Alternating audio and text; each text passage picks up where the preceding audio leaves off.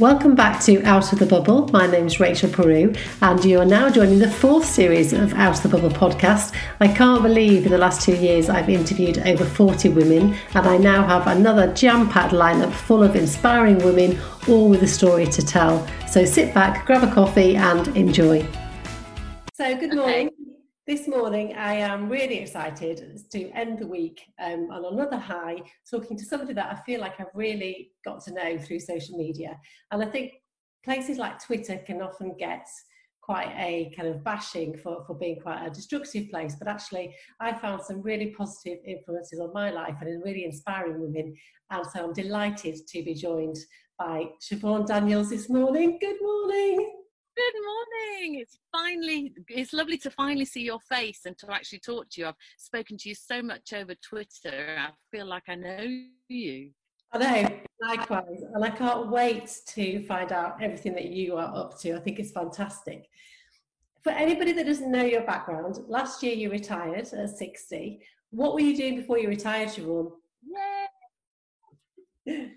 I was working for uh, the BBC. Um, I worked for BBC Radio for 10 years and I presented programmes and reported and produced. Um, and then I moved to television in um, BBC Southeast Today in Tunbridge Wells. Um, and I worked there for 20 years um, reporting and producing news. Right. And then I finally retired. Now, did you retire? Were you looking forward to retiring, or were you approaching it with a bit of trepidation of thinking what we're going to do? Uh, a bit of both, to be honest. Um, I was really looking forward to actually retiring because I'd been talking about doing what I'm doing now for so long, traveling around Great Britain in my motorhome, but also going through the menopause I had a really hard time. I had a really hard time in the newsroom with people understanding um, the menopause and with me understanding what was happening to my mind and my body because when you're working in news you, you really do have to be on the ball mm. and when i started feeling anxious and remember things and i honestly started thinking am i getting alzheimer's because mm. i just was so on the ball before and then i lost a grip and of course my bosses started questioning my capability of doing the job at times so all that the combination of that the combination of witnessing a lot of ageism with younger reporters and younger people I spoke to when we'd have news meetings, we'd be sitting there and they'd talk about pensioners and retirees and and, and over 50s and i'm sitting there sort of approaching 60 going excuse me i'm nearly 60 i don't you know you're not representing me and a lot of my friends. Mm. so i just got it in my head that i need to get out there and, and spread the word. And it's really strange because i'm doing it at a time when so many women actually are doing it and I've, I've connected with so many fabulous women on social media during lockdown um, so that's basically why I did it, um, and I retired. And I'm, I, I just want to challenge ageism. Yeah, fantastic. and you're so right. You know, the, the, the social media and um, the media in general and advertising portray, particularly women in retirement, in just such a different way to really somebody in their who I imagine to be in their 80s. They portray in their 50s and 60s, and it's really damaging, isn't it? It is, and I don't think they they really appreciate how damaging it is. And, and I have to admit, I was in the newsroom putting together reports, and you just anything to do with elderly and old, even as passionately as I felt, mm. you would go for just anonymous shots. And you did go for the feet shots and the hand shots and everything, because we had this belief that, you know, if it was an elderly person, they may have passed away, and we didn't want to cause distress to relatives or whatever if they saw images of their loved ones. Mm. So that was the sort of thought process behind it. But we've moved on so much more since then. Yeah. And so many women like you and me um, are willing to let our images be used to represent women of our age. So yeah. they should um, pick up on that a bit quicker than they are doing, I think. So you said that you'd had this idea for a while. Where had this kind of desire to go off traveling around your around UK on your own? How long have you had that idea in your head? I think I've always been a bit of a gypsy in my head. I love traveling. Um, and I've, before I was a journalist, I was a nurse for nine years. Um, and when I was nursing, I used to do different courses and then take three months off and travel around India and Nepal and Israel and places. And then I had my daughter, who's 31, Sammy. So I stopped all the travel and sort of concentrated on being a grown up and a single mum and working hard. But it was always in my mind. So when my daughter went to university, I took a gap year from the BBC and packed a rucksack and went around the world on my own, oh, wow. um, traveling. And it was then and oh it was brilliant i loved it and i met so many people of, of different ages i just felt ageless and fearless and, and I, I did lots of talks when i came back going ageless fearless you can do it too yeah. um, and i did parachute jumps and all sorts of things out there but during that time i got the idea of when i retire i need this kind of freedom. And then i thought and then I became more disillusioned with people working hard to go out and buy stuff that they didn't really need. And it meant that they had to pay for all this stuff and they couldn't spend time with family and friends.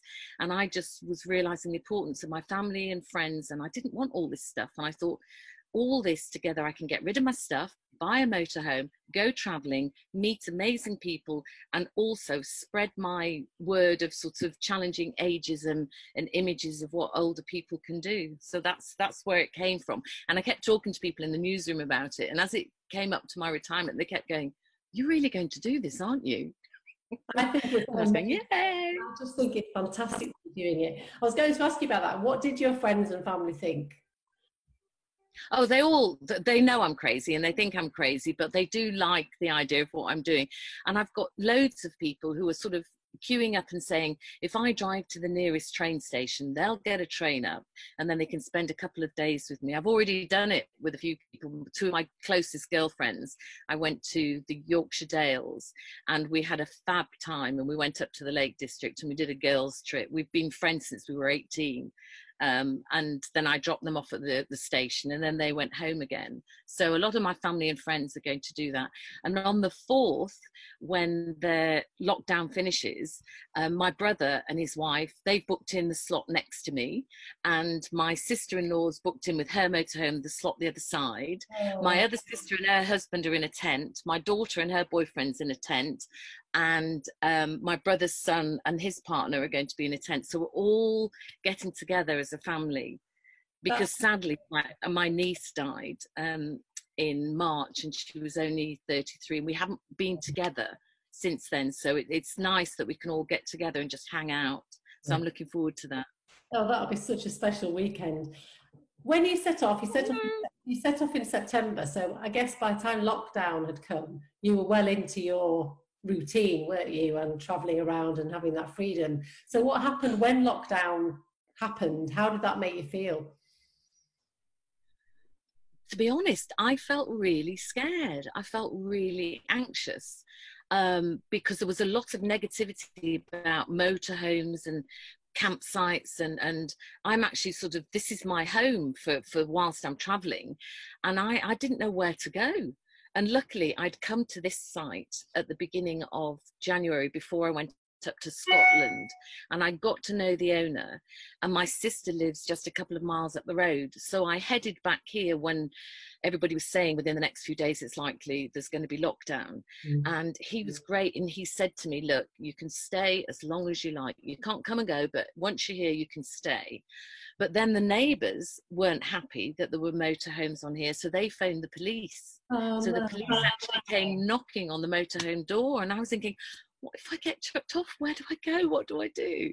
Yeah. So for the first couple of weeks, I felt overwhelmingly anxious and I felt um, rudderless. Uh, you know, my plan and everything I was doing, it was coming together, and uh, magazines and people were contacting me and wanting to do features um, about me. I'll, I'll, put a little plug. I'm in Simply You next week, and yeah, I'm in Platinum magazine. Fantastic! Um, I can't wait to see it. yeah, Platinum's in the. I think it's the or September issue I'm going to be in. Brilliant. But things, you know, and I was building momentum and people connecting with me. And then all of a sudden it stopped and I felt really hard. And then I was so lucky. There's a couple that had come all the way from New Zealand and bought a motorhome and were going to be be my neighbors so they have, have i've been able to connect with them and they've been a tremendous support to me i couldn't have done without um, helen and steve they've been brilliant so I was going to ask you, have you felt lonely during this whole process of travelling on your own, or have you always just made, you know, new connections with people? I think I'm really fortunate. I'm the kind of person I don't feel lonely. Very, very rarely I feel lonely. Mm. Um, and usually I don't think it's loneliness, it's a sadness. When my mum died last year, I, I felt a kind of, I think, what is loneliness? But I don't feel, I love my own company. Mm. I do and I go and seek out people. And I'm and I I've been so lucky that Helen and Steve are the kind of people that have got the, the same sarcastic sense of humour as me. And I bought a little fire pit and, and I've been lighting little fires so we can sit obviously at safe distances. Yeah. And I came out my motorhome one day and Steve was playing Prodigy's um, fire starter on his music system and they just take the mickey out of me but they're there as a support as well. Yeah. um, and also roger who owns the place him and his wife and his children they sort of it, there's masses of land and they come down again at a distance and chat with us and we'll all have a bottle of wine. So it, it's been nice. And my sister she at the very beginning used to buy me food parcels and and leave them at the barrier. Um, now she can come in and sit at a distance. Yeah. but um, she used to say she was doing meals on wheels for the elderly. so where are you heading next? So now now the lockdown's starting to lift, where where are you planning to go next? Well, funnily enough, my anxiety is sort of raising its uh, ugly head again a little bit because I'm not sure how people are going to perceive motorhomes and and travel people traveling around at the moment. Because a lot of places devon and cornwall are saying we don't want tourists at the moment. We don't want in scotland we don't want you bringing it in. So being on my own i want to sort of be sensible and, and so i'm going to stay here a couple of weeks after lockdown finishes and mm. just see what's happening see how people are behaving you know and, and, and check it out. But then i've got to get my motorhome service because it'll be a year then that I've been on the road. So I need to go to Oxfordshire, get it serviced and all the checks done. Um, and then I want to head down to Kent to catch it with lots of my friends and then head to Devon and Cornwall. I guess the beauty of this is you don't have a time scale anymore, do you? No.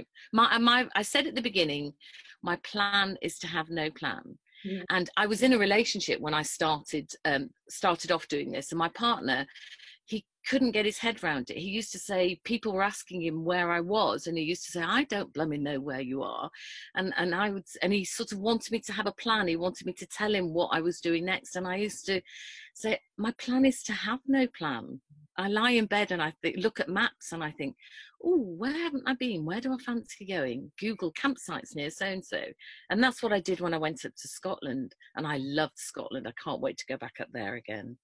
I think it's just that freedom, isn't it? The fact that you can just choose exactly what you want and you don't need anybody else to to run it past. You can just come and go as you It must be so liberating it is liberating. I mean obviously it would be lovely to do this with somebody else mm. and and to to you know i'm not saying i want to be on my own forever. Yeah. it would be lovely to have somebody else to do it with and experience some of the views and the sunsets and sunrises that i've seen. I mean i'm that crazy woman in my gym jams running around fields and campsites when the sun's rising. I just love it I, and I, I, see all the the mist and everything in the morning, and I just think I'm so lucky I can do this. Yeah. And it doesn't matter if people think I'm crazy, um, but I, am I'm, I'm loving what I'm doing.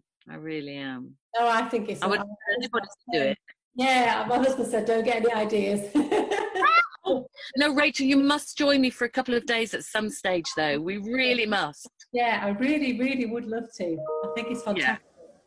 Yeah, Have yeah. I want to film it as we do it. Sorry, what was that? What have you learned about yourself along the way? Have you learned anything? Uh, yes, I've learned a lot. I've learned. Um, I've learned actually I'm not quite as strong as I thought I was mm. emotionally, and I think lockdown has taught me that. Mm. Um, I do feel that anxiety. Um, I thought I was kind of ageless, fearless, and but I, so I felt that. But also on the flip side, I felt I can overcome a lot of things.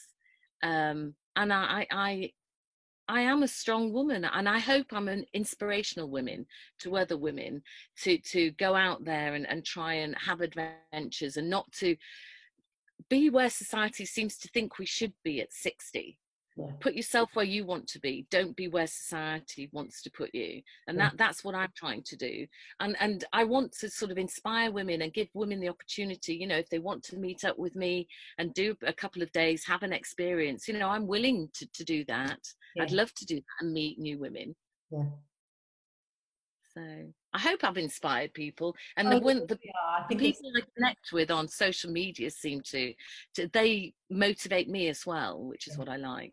I think it's break, like you say, it's breaking down those barriers. After you finish your tour, how do you plan to kind of get that message out there? Are you going to start doing talks? Are you going to write a book? Have you had thoughts? Yeah, I mean, ideally, I would love to go into schools mm-hmm. and talk about ageism. Yeah. Um, I, I, think it's so important um, because when the, just when they go into the workplace, because ageism is is um, any age people can be ageist against you. Mm. Um, and so, you know, young girls going into the workplace, the way that they're perceived by the elder workers. And I just feel there's a lot to be discussed when they're in the sixth form age. Um, so I'd like to go in, I'd like to go to women's institutes and talk to people. Um, but that's what I'd like to do is just go out and spread the message of being an adventurer, talk about my gap year when I went traveling around the world um, and running my marathons and climbing Mount Mulanje and different things that I've done. Um, and then this trip, but also write a book yeah. about it. I'd buy it. Well, you've had a fascinating it's, it's finding publishers, it's finding people, you know, agents and things. I don't know how to go around that thing, but all I'm doing is documenting what I'm doing, how I'm doing, and then I'm going to have to concentrate on pitching it to people. Yeah. Um, I, want I want people to read. I think social media is another good thing for that, though, Siobhan, because if you put out there and say, listen, this is what I've done, this is what I'm writing, does anybody have any contacts to publishers? Chances are somebody in your social media network could be able to give you some good tips as well. That's true, that's true. But I still think it's funny because I'm I'm out there and in your face, I think, with a lot of things that I do, but I'm a bit embarrassed or nervous to sort of ask for help on things like social media. I definitely need help with with my social media presence on things like Instagram and, mm-hmm. and and posting things and how I post. I'm sure I go the long way around it, and I'm not sure how to put links in and do things. And I'm not in a position to go on a course at the moment, you know, with moving around. Um, so if there's anybody out there that wants to help me with that, I'd be grateful. and you can come and stay for a weekend free. You're on. so, what's the plans for the rest of the day then?